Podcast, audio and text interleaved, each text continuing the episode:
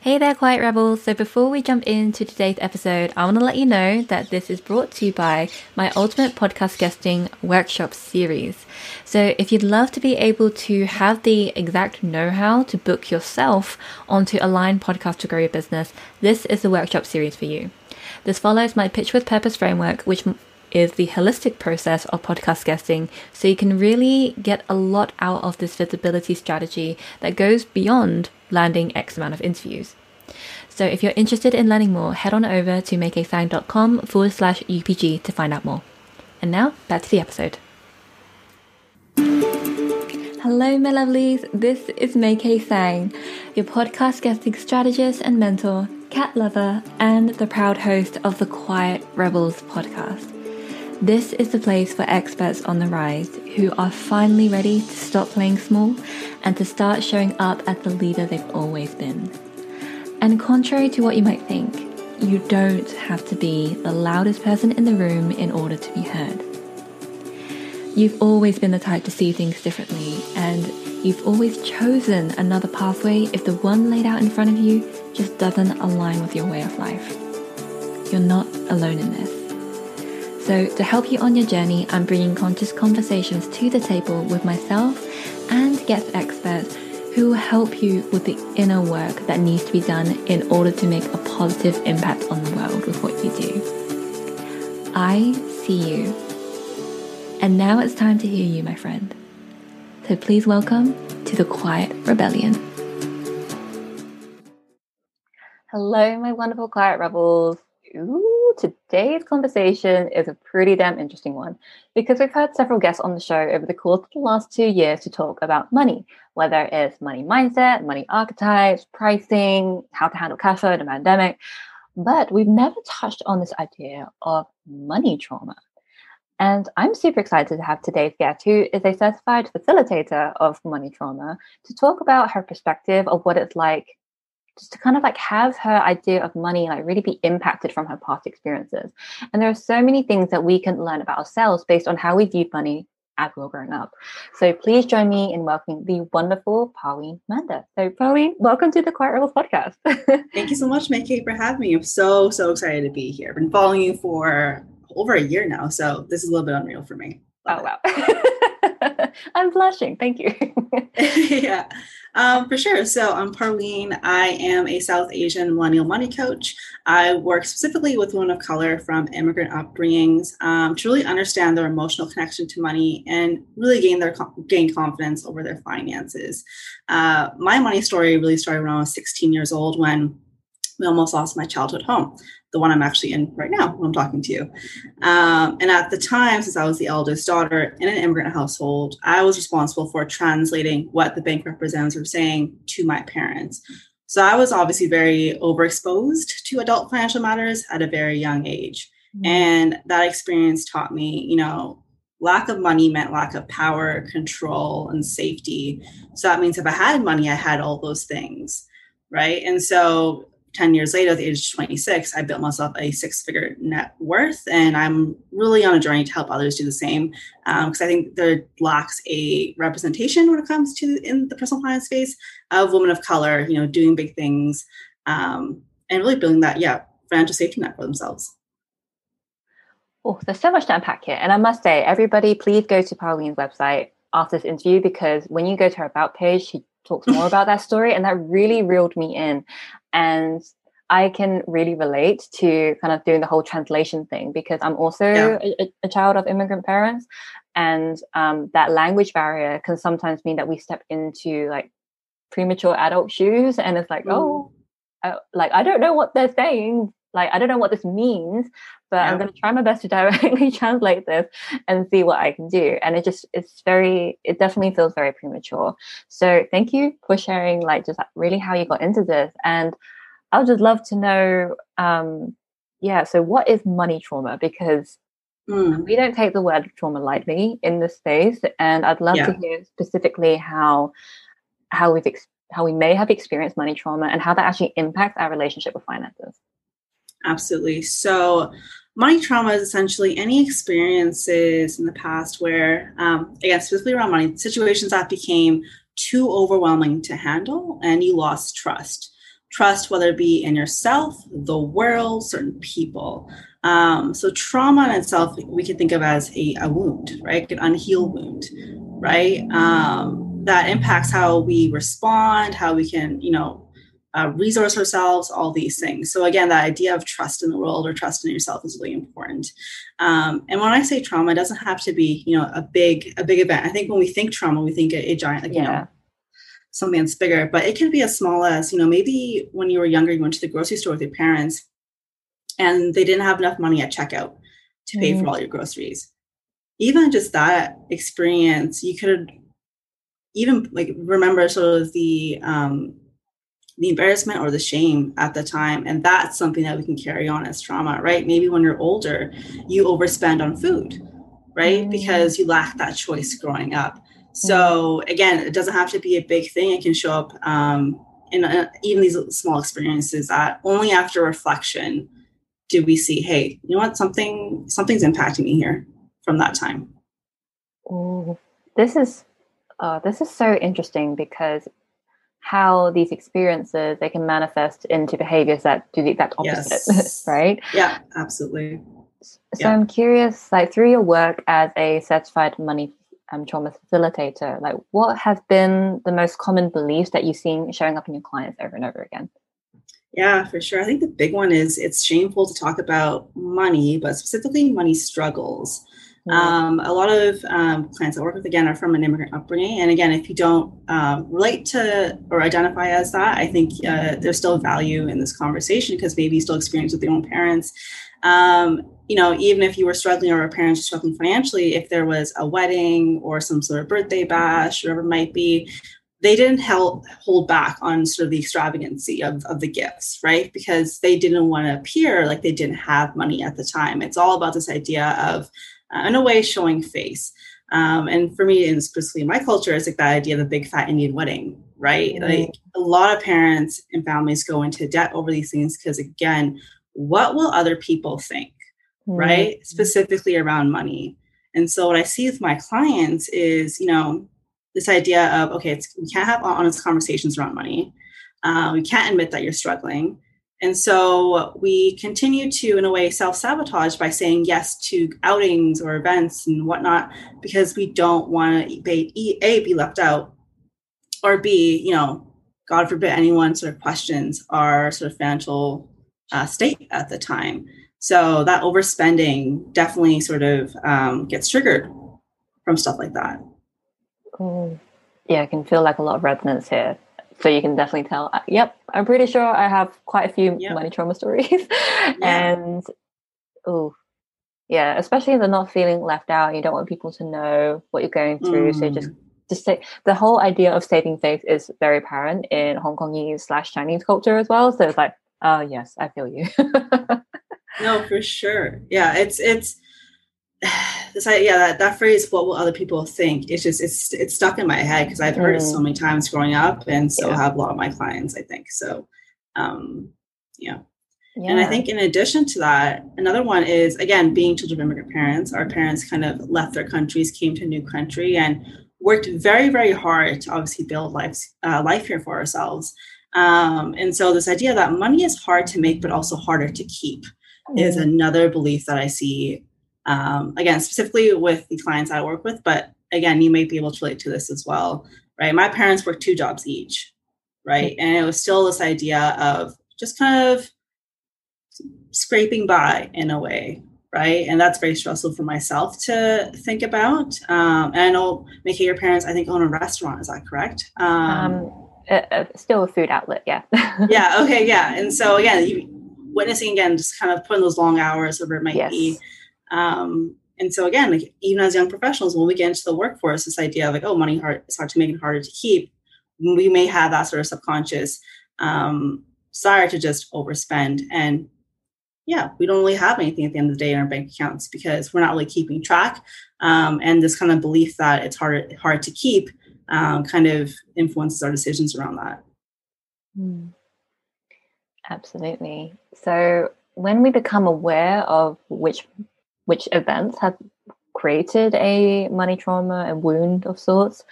What can we do to kind of help ourselves to heal from it? Yeah, that's a good question. I think one thing I would recommend doing is one, um, specifically journaling around this question. Um, what is sort of a past experience around money that, or a memory around money that was painful or confusing? Mm-hmm. Then, how do you view money today because of that experience? Maybe you view money as something that's unsafe, that's limited, right? Uh, whatever it might be, at, make sure we that we get bringing that awareness. And the third step is how are we showing up today with money because of it, right? And so again, that example of you know being in the grocery store and witnessing our parents not have enough money for for, everything. It's yeah, this idea of overspending on food when we get older, right? And so really intentionally kind of going through that thought process of like what was the event how am i viewing money specifically how's my behavior on money today because of it um, and i think even just that is a very powerful reflection on its own that not a lot of people are doing because again we're not taught to think of money that way we think of money as something cold and hard and cash and all that not necessarily something that's emotional mm. That's so interesting.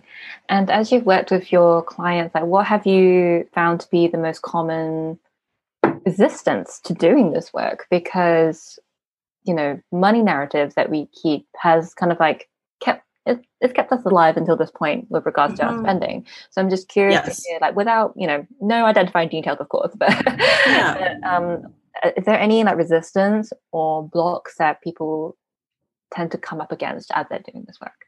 Yeah, I think a lot of it is shame. Mm. Uh, it's really identifying the shame, like, oh my God, I didn't know I was doing this, but how could I be doing this? Stuff like that. And that's where I take a step back and I'm like, hey, look, this is just all information. We want to view it from the lens of curiosity and not judgment. Mm. And so I think just even stepping back from from that lens of, oh, how could I be doing this and really identifying ourselves as that. Um, you know, it, it, doesn't serve us. And so I always like to add in that perspective, like, hey, it's just information. Take from it what you want, right? Take from, leave whatever else behind, take from it what you want, right? It's like, oh, I'm avoiding my finances because of this one memory, right? Awesome. Leave the rest of it behind, right? Now let's work with that. Um, so I think that's, that's commonly what I see is just um, that shame factor pop up for my clients. Mm. Oh, I can imagine. And I like that. Yeah. Just like viewing it through the lens of curiosity and not judgment, because it's very easy to judge ourselves, um, especially when we're doing this this deep work. And yes, so that's the resistance. So when people have kind of come out the other end through this process, what has been the most liberating feelings that you've been seeing as well? Yeah, sorry, I'm I'm smiling because like yeah, so exciting seeing clients like transform this way Oh man, what I what I love the, the most, and I see it throughout my clients, is just this renewed sense of belief in themselves to manage their finances and be resilient no matter what comes their way. And so I actually love it when during our three months working together, you know, something happens that was sort of unexpected and we weren't really planning for, so that I can help coach them through that experience to be like, hey, this is going to be happening, you know, moving forward no matter what. Uh, but even just to kind of see how quickly their sort of mindset changes of, okay, I had to do this, this, and this now uh, before they would have, you know, either used a credit card or done these things and felt really guilty. But, you know, we were able to sort of like put a plan in place pretty quickly because they now have the tools and the information to act differently. And that's another thing I always tell my clients, like, again, related to shame, how you were behaving with money before this served you in a, way, right? Because again, you were just doing what you thought was right or what helped you feel safe at the time, right? That's that's that behavior. And so you didn't have the information or the tools to act any differently, but now you do, right? And so again, that perspective of what was in the past in the past, let's from lens of curiosity. But moving forward, we now have this wealth of knowledge that you can apply in any situation. So. Mm. Uh, that must be so rewarding to see that for sure. Absolutely. And I know that you do work in you know one-on-one and group capacities. So for for anyone who's just like interested in knowing kind of like what your process is like do you have a step-by-step process or framework that you follow that you can share with us briefly today? So in case someone's interested in this work that they know what to expect. Yeah absolutely. And so um it's a three month process, regardless if it's group or private. Um, I take you through a similar framework for both. It's just sort of the level of access to me um, differs between the 2 mm-hmm. um, the way I view it is sort of like my four E's of financial wellness. So the first one is the financial edit, where we do reflection on your past spending um, and just kind of where you are today with your finances. And so really get at gathering the numbers and getting a holistic viewpoint of where you are. The second one is uh, sort of the financial education part. So this is where we talk about strategy, right? How do we reduce debt, increase your wealth, all these things? That's where I apply that, as well as sort of uh, my sort of strategic quote unquote budget. I, I, like to call it a strategic spending plan instead, because I think the word budget is a little bit over, yeah, is a little bit overused. And the third one would be emotional exploration, which is my personal favorite. This is where we do the deep dive into you know our past money traumas, um, experiences and beliefs around money. And so I strategically place it sort of third because I think it's very important that we kind of get the tactical strategy in first um, and have you sort of, again, build that evidence that things are changing. And then we can kind of introduce um, and explore that, that aspect a lot further. And last one is just empowerment right? It's like the idea of like what's next for you? How do we build that resilience? How do you kind of keep going even after our time together? What does that sort of master plan look like for you? Um, so yeah, that, those are essentially the stages that you'll go through. Love it, and uh, I do love me some uh, what they call you know those models with like the three C's or the or the four yeah. E's in your case. yeah. Um, sometimes I forget what they are, but I love what you just said about how you kind of start with a tactical first because it's kind of like building that that frame, right? Um, that exactly. we learn to live under, and then the the second, the sorry, the second half of the two E it's more about maintaining that like like keeping it strong. And it's like yes i agree i agree to create this on my own terms and here's how i can emotionally handle it and tactically handle it. So i love that for sure. So it's it's one thing to share the framework and i'm just curious if you'd be open to sharing like perhaps like one story um whether it's about client or like a or you know from your own experience perhaps or kind of like what it's like to see that those four e's like happen in real time yeah, absolutely. One of the clients, I won't say her name, that comes to mind. Um, she was actually an immigrant herself. So she actually immigrated from India to Canada. And, and her story always uh, resonates with me the most because when she came to me, she was very, I guess the word I'll say is just tight and wound up around money. She had a hard time letting go of it. There was past trauma of witnessing her parents lose wealth in India and so that anxiety around even spending money on herself existed within investing existed.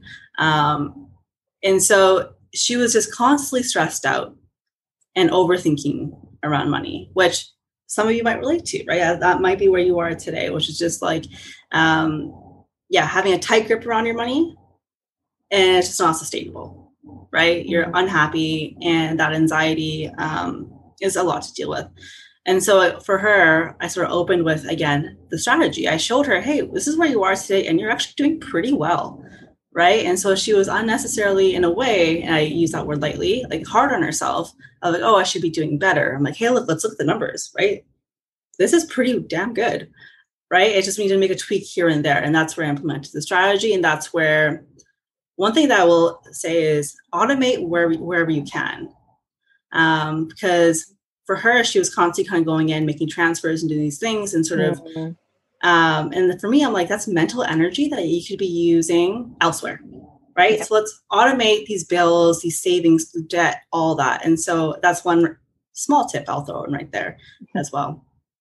And then the third level is obviously that emotional exploration aspect, right? When we dove into, you know, what did her caregivers teach her about money? What did her dad, in this case, she had two parents, her father teacher, her mom, what were those uh, narratives like, right? And really unpacking those. And that for her was sort of like the eye opener, right? She was like, I didn't realize, hey, my mom was doing this thing and I'm actually doing the same, right? And so that I think was the catalyst to kind of keep, to shift her mindset, around money. In addition to the evidence of the, you know, the strategy and all that, that was the biggest change. And now she'll message me on Instagram like, hey, I started investing. And before, you know, this whole thing freaked me out, but now she understands like the game, she understands like, the education, she understands her emotional reaction, and she knows how to sort of work through that on her own.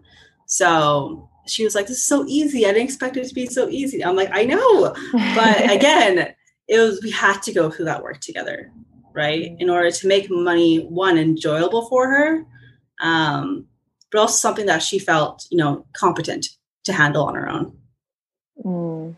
Yeah, I, I can see that the common theme that's running through the work you do is like helping people to really understand themselves and help them to be self-sufficient so that yes. they can be independent and just really not having to rely on anyone else to help them manage the things like oh no i got it like I, have yeah. got the resilience now whatever happens to me i know what to do absolutely love that and this is like a side question and i was just thinking about it really um, as someone who helps people work with their money do you ever find that it's a bit difficult uh, to ask people to invest their money in helping them manage their money.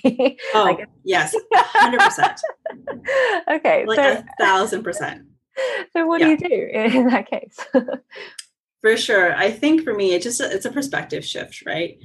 I, I understand for any program, putting up you know an investment in yourself is scary, especially especially since the audience that I um, work with might already have a hard time and sort of letting go of their money have that anxiety around money right? Mm. and so for me it's just a perspective shift of like okay what have you tried on your own? How long have you been struggling? What would it mean if in three years you were in x place right? With this investment you know be worth it at that time. Mm. and so that's just how i sort of navigate those conversations um, because hey if you've been struggling with your credit card debt it's been five years and you just haven't been able to crack it on your own um, hey i'm here to help right? We can get you you to next place in 12 weeks. How amazing would that be right? So it is it's like it's the biggest irony there is right? Which is like invest money in yourself to get better at money. Um, but sometimes again having that guidance that accountability is such a game changer and I think what I'm really proud about my program is I don't teach you just how to budget. There are multiple, multiple layers to this. And I think we've already talked about as well um, when it comes to that uh, mindset uh, shift as well. Mm. Yeah, because whenever I've looked at working with money coaches before, I look at this FAQ section. I'm like, oh, I wonder how like they have to work so much harder, like like for people who are already you know a little resistant with their money anyway. So yeah. oh, props to you, props to you all, seriously. oh, so you've been doing this for quite some time, and I'm curious, like, what? I know you mentioned at the beginning for your story that you really wanted to help others, um, especially women of color and children of mm. immigrants, um, who've been in your shoes, essentially, to do this for themselves. What made you want to kind of really, oh, what's the word I'm looking for? elevate your credibility even further by actually becoming a facilitator of this work? Yeah, for sure. I think for me, it was the idea that with money, we all know the right things to do generally, like mm. pay off debt, save for your future, delay instant gratification, stuff like that. But so many of us struggle to implement that mm. advice, and that for me was the disconnect. I was like, hey, how do I how do I bridge that behavioral gap? Right? It's not just here's how to pay off your debt and you know make a budget there was an aspect that was missing for me and so when the opportunity came up to enroll in this program called the trauma of money um, I, I, jumped at it because i was like this is exactly what i'm looking for and i think it honestly has um, changed the game in terms of my business and also just um, the service i provide my clients so mm. oh yeah like I, I, feel a similar way but not with uh, money trauma but trauma in general, like becoming trauma sensitive as a leader has been extremely important to me because the missing gap yes. for me in visibility is like, ah, there's no, there's not a lot of narrative around acknowledging potential trauma that can mm-hmm. be like re-triggered by showing up because that could feel dangerous to somebody. Oh, you know? yeah, I felt yeah. that. Oh, I felt yeah. that. I felt that. Get my, get my own self goosebumps. oh, so I love that you've got the money realm. I've got the visibility realm. We're like back to back here. Like, yep, we've got your colors. There's some deeper stuff going on here. Let's do the work. oh goodness. So, with all of your work that you've done so far, what have you found to be, if you say like three to five of the most common problematic narratives that you see around money and spending? Like, what would you say? For sure. I think I'll, the biggest one I see is is consumerism at work, and what I mean by that is this idea that if I am experiencing an unpleasant emotion, there is a product or service I can buy to fix that right? So, this idea that whenever we're feeling just a little bit uncomfortable um, or again low, whatever it might be, uh, spend, right? The whatever it might, yeah. So that that one is probably the most problematic one, problematic one I see because how do we reclaim that ability to feel good and at ease outside the narrative of consumerism? That is what I think I enjoy the most working with my clients around is just understanding, you know, what are the certain triggers? or those times of day or the week where they feel you know a certain way emotionally and that's when they have that desire to you know uber eats or head online and start shopping what's going on for them emotionally at that time mm-hmm. so that we can address that and put alternatives in place um, and i think another thing is also understanding what results are you looking for when you go and purchase that random amazon purchase mm-hmm. again in this emotional state that you might be in right? And could we do something else or implement something else into your life um, to give you that same result without actually spending any money? And most of the time, the answer is yes, right? And so I think for me that that um, narrative consumer is probably the, the biggest, um, I guess, like problematic um, narrative that exists in that realm. And I think in addition to that, it's also feeling guilty for spending money on yourself um, mm. especially as women, especially as women, sees a lot, feel it myself. It's a, it's basically a trauma response um, where you know I feel safe and I feel worthy when other people around me are are safe as well. And so if that means they need to borrow money for me, if that means I need to reduce my prices so that they can take my offer, whatever it might be, I feel that obligation to do that. Um, because again, it's like this idea of like, oh, we need to look out for others before we look out for ourselves. Mm. Yeah. Right. So um, again, another narrative there as well. And is there one that's closely connected to that to kind of like round off a trio here? yeah, for sure. Um, I think the last one would just be um,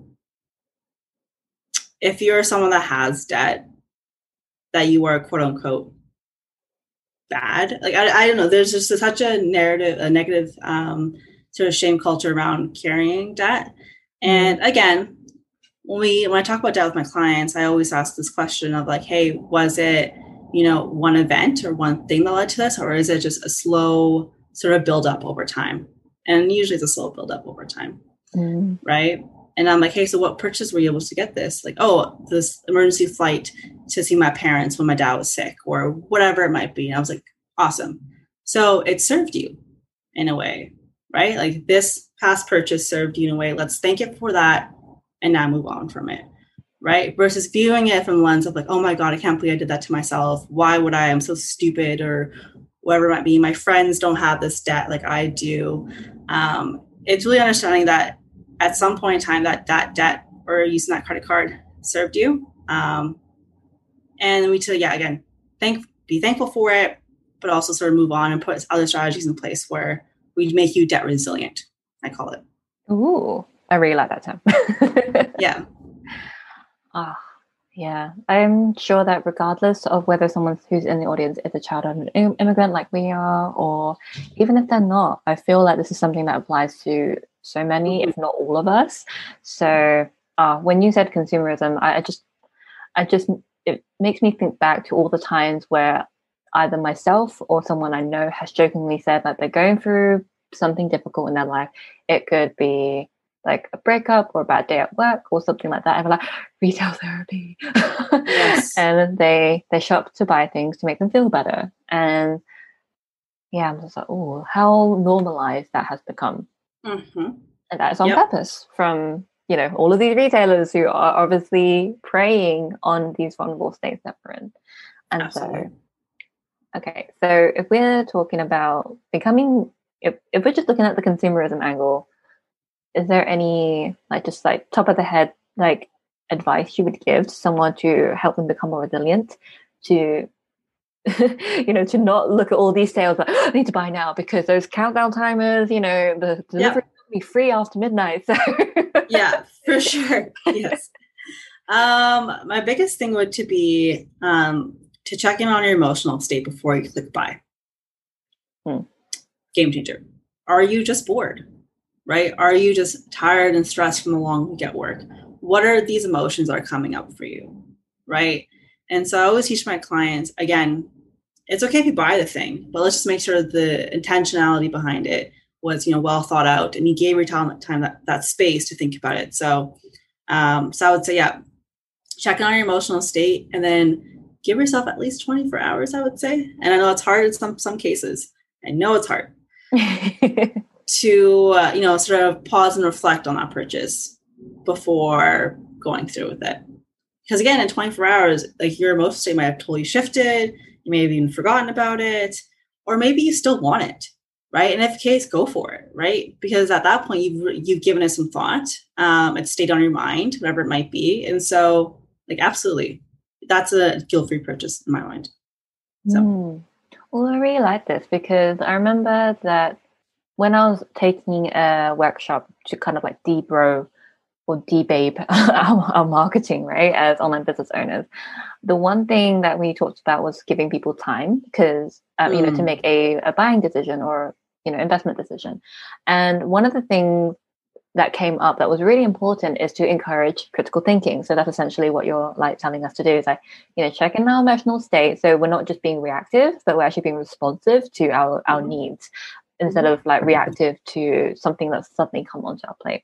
Because it's very easy for our states to slip into being really susceptible to all of these marketing tactics. And I'm, do- yes. I'm talking about marketing because, you know, we're business owners, no, like, yeah. like on, on these calls. And I just think that um, it's really important to kind of like acknowledge that the more time we give to something, the more secure something feels as like a decision that's actually based on a need that we want to fulfill, as opposed to a a pseudo need that mm-hmm. seems that seems to be something that we quote unquote need, but actually just a a temptation.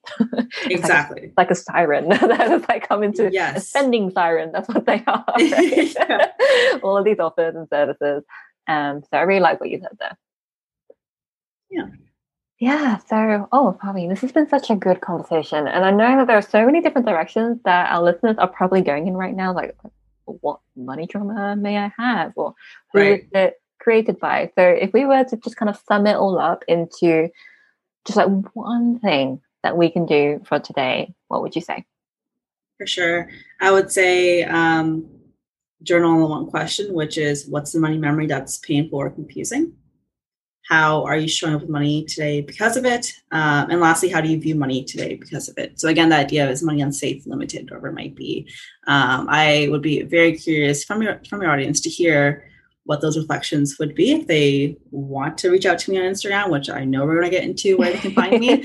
Um, Next question. uh, yeah, I would I would love to hear it because uh, I think it's it's a it's a really powerful um, activity to do. Mm.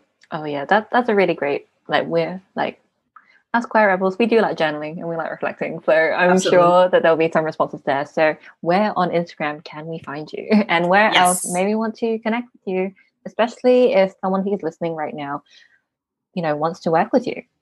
Absolutely. So on Instagram, my handle is at parween.mander. You can find me there. Come say hello. Um, also, my website is linked in my bio, but it's uh, www.thewealthywolf with an e at the end .ca. Um, and like Maikee said, like go on the website. There's a ton of information there about my story, my clients, what I offer. Um, but I do offer one-on-one private coaching right now. I actually do have uh, two slots open uh, for the remainder of the summer. Um, if anyone feels so inclined, um, we can always hop on uh, a 10 minute chat to kind of see where you are today um, and if we're aligned to work together. Perfect. So I'll make sure to pop all of those links into the show notes.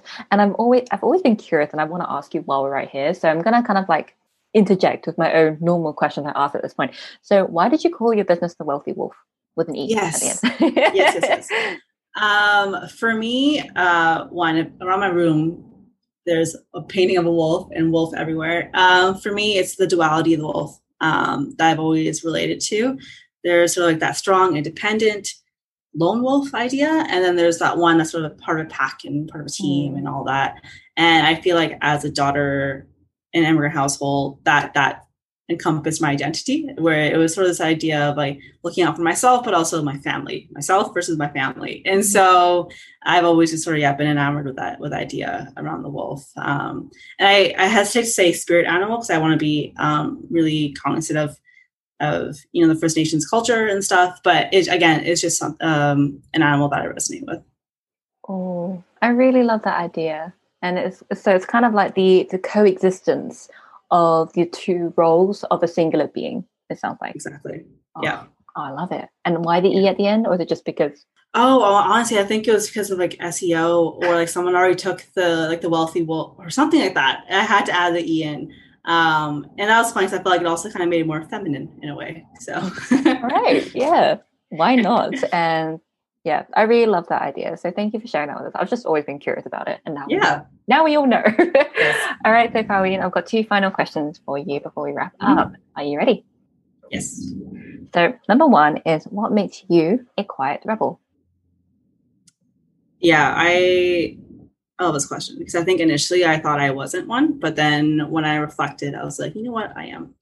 Um, I think for me, when it comes to my content, when it comes to you know the work that I put out, it's not about calling out you know the traditional finance industry as it is. I do that sort of subtly, subtly through my content, um, and I think that's what resonates with my audience, and that kind of what is what draws them in uh, to follow me, to be part of my community, and all that. So um, I think in that aspect, I'm sort of leading a quiet rebellion on my own. Um, so yeah. Oh, I love it. And actually, as you were speaking, for some reason, this visual just popped into my head um, mm-hmm. about what it, what I personally feel that quiet rebels are. Because you said that you're not you're not pointing fingers at what's wrong in an industry per se. Like you kind of are, but you're not. It's like a yes. silent middle finger. it's, it's, indirect, so no one yeah. really know.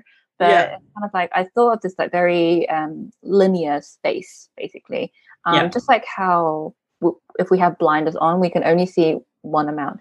And a quiet rebel, in my opinion, it feels like releasing that blinder and just witnessing what like how much open space there is for other things to be. And it's mm. about the coexistence of these spaces and not taking over an already existing space. It just yeah. feels more expansive that way. And yeah. so um yeah so to all the quiet rebels who are listening all the guests who've been on the show like this is what we're doing. You're just expanding spaces and allowing the coexistence of different perspectives. Because not everyone is going to agree with each other and that's the point with you know that's that's the beauty of like having diverse opinions and and the diverse experiences and stuff. So i just love how your approach is something that we obviously all advocate for as quiet rebels. Mm. so thank you. Thank you. And finally if this is your first time listening to the quiet rebels podcast my lovelies you know you don't know what's going to happen next but if you are a frequent listener you are you do know what's going to happen. So Parween you are in our guest chair today and so when everyone hears the sound, it means it's time to ask our wonderful guest this question. And that is what is one weird fact or a fun story about you that no one else knows on the internet? For sure. Um, for me, I think it's interesting since now I'm so visible. Let me use your, term there on Instagram with my reels and the talking on stories and all this stuff, um, doing workshops. I was actually a mute child until the age of five. I didn't speak. I was very quiet. Uh, my cousins were, were always concerned about uh, about me. I'm like, hey, is she okay? Would she be able to communicate and stuff like that? Um, I think I was just a really shy, a shy kid, um, and it's more so over the years where I was able to come out of that. But I think it's always surprising for me to think about, given where I am today, and sort of and how comfortable I am with just connecting with other people and all that, that at one point in time I was actually uh, very quiet and very shy to do those things. Um, again, using that that term of a mute because apparently I wouldn't speak. So um, yeah, that's that's my story. Wow.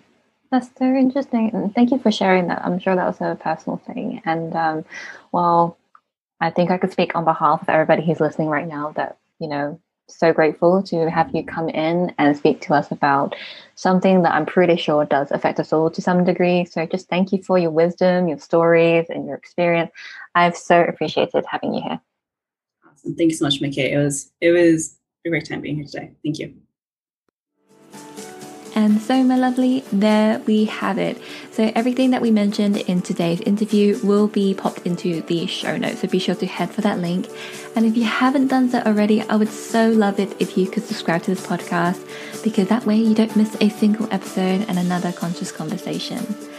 And of course, if you feel called to, I would so appreciate it if you could leave a rating and review because that really helps other quiet rebels find us. oh my goodness. Okay, another great episode. And so I will be back, same place, same time next week for another episode of the Quiet Rebels podcast. So until then, my lovely, do take care and bye for now.